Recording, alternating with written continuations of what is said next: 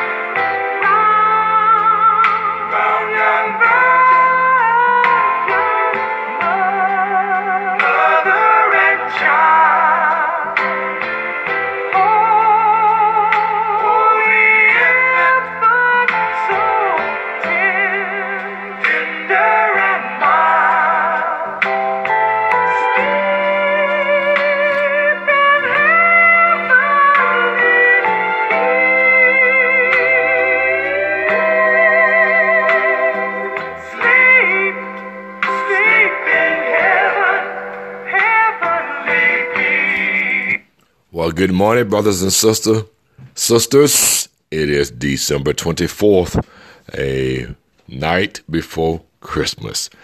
And I know it's a different world in which we live uh, in 2020. But we thank God every day for Jesus Christ, our Lord and Savior.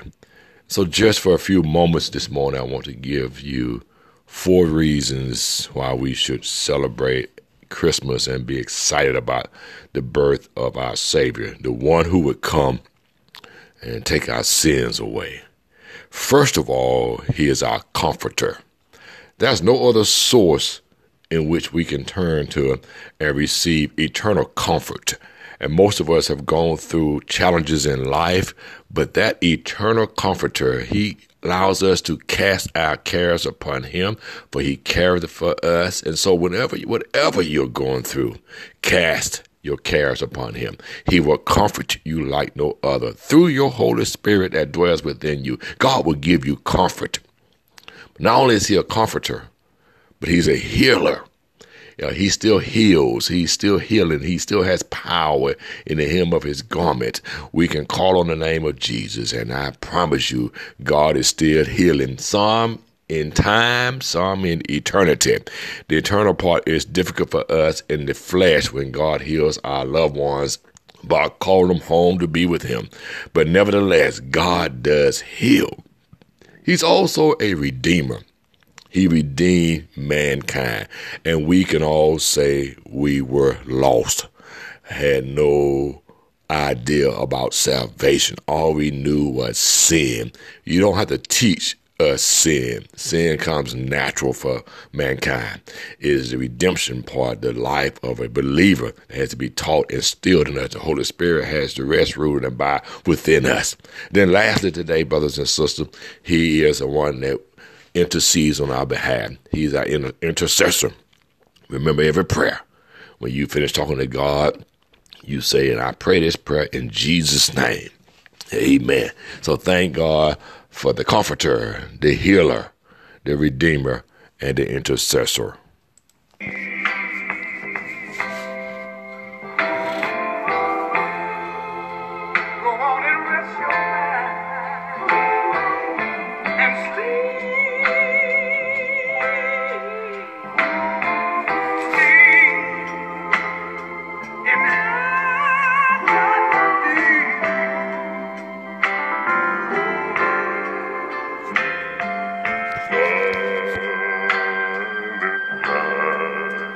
Silent night.